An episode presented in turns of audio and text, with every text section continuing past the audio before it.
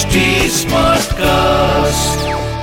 आप सुन रहे हैं एच डी स्मार्ट कास्ट और ये है फीवर एफ़ प्रोडक्शन एक बार मोहन दूध पीने के लिए माँ यशोदा की गोद में चढ़ गए। वात्सल्य स्नेह की अधिकता से माँ के स्तनों से अपने आप दूध झरने लगा। वे मोहन को दूध पिलाते समय उनका मंद मंद मुस्कान युक्त मुख निहारने लगी। इतने में अंगीठी पर रखे हुए दूध में उफान आया। उसे देखकर यशोदा जी मोहन को अतृप्त छोड़कर जल्दी से दूध उतारने के लिए चली गईं। इससे मोहन को क्रोध आ गया। उनके लाल लाल होंठ फड़कने लगे। उन्होंने पास पड़े हुए लोढ़े से दही का मटका फोड़ डाला तथा वहीं पर उल्टा पड़े हुए उखल पर चढ़ गए और छींके पर रखा हुआ माखन बंदरों को बांटने लगे।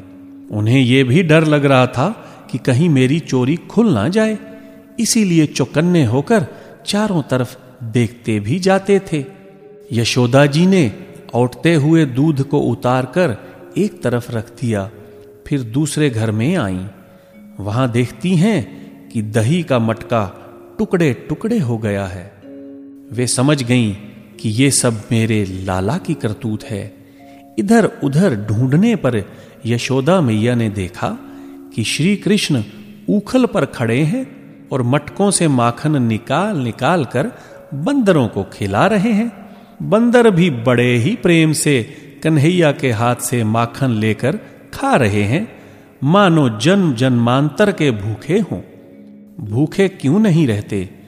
उन्हें परमात्मा के हाथ का प्रसाद जो मिल रहा था, इसके लिए कई जन्मों तक उन्होंने तपस्या की थी, तब जाकर ये दुर्लभ सौभाग्य प्राप्त हुआ था।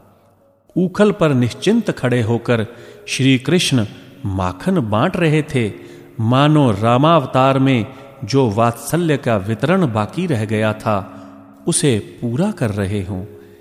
यह देखकर यशोदा जी पैर दबाए हुए पीछे से धीरे धीरे उनके पास जा पहुँची।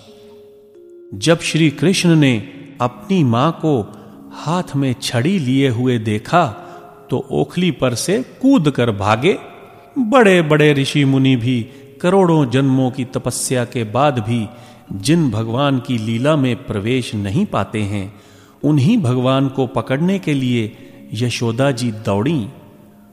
उनके हाथ में छड़ी थी तथा उनकी आँखें क्रोध से लाल थीं।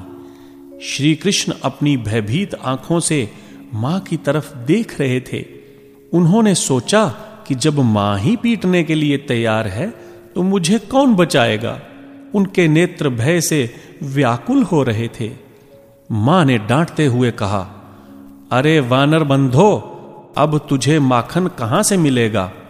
श्री कृष्ण ने दूर से ही कहा, मैया मुझे मत मार। माता ने कहा, लाला, यदि पिटने का इतना ही भय था तो मटका ही क्यों फोड़ा? श्री कृष्ण ने कहा, अरे मैया, अब मैं ऐसा कभी नहीं करूँगा। तू अपने हाथ की छड़ी नीचे डाल दे। माँ ने कहा, आज तो मैं तुझे ऐसा दंड दूँगी कि तू ना तो ग्वाल बालों के साथ खेल सकेगा और ना माखन चोरी का ऊधम ही मचा सकेगा। भला यदि कोई असुर अस्त्र शस्त्र लेकर आता तो भगवान सुदर्शन चक्र का स्मरण करते। लेकिन मैया की इस छड़ी के लिए उनके पास कोई उपाय नहीं था। वे माँ के वात्सल्य स्नेह से विवश जो थे। आप सुन रहे हैं एच डी स्मार्ट कास्ट और ये था fever F production HD Smartcast.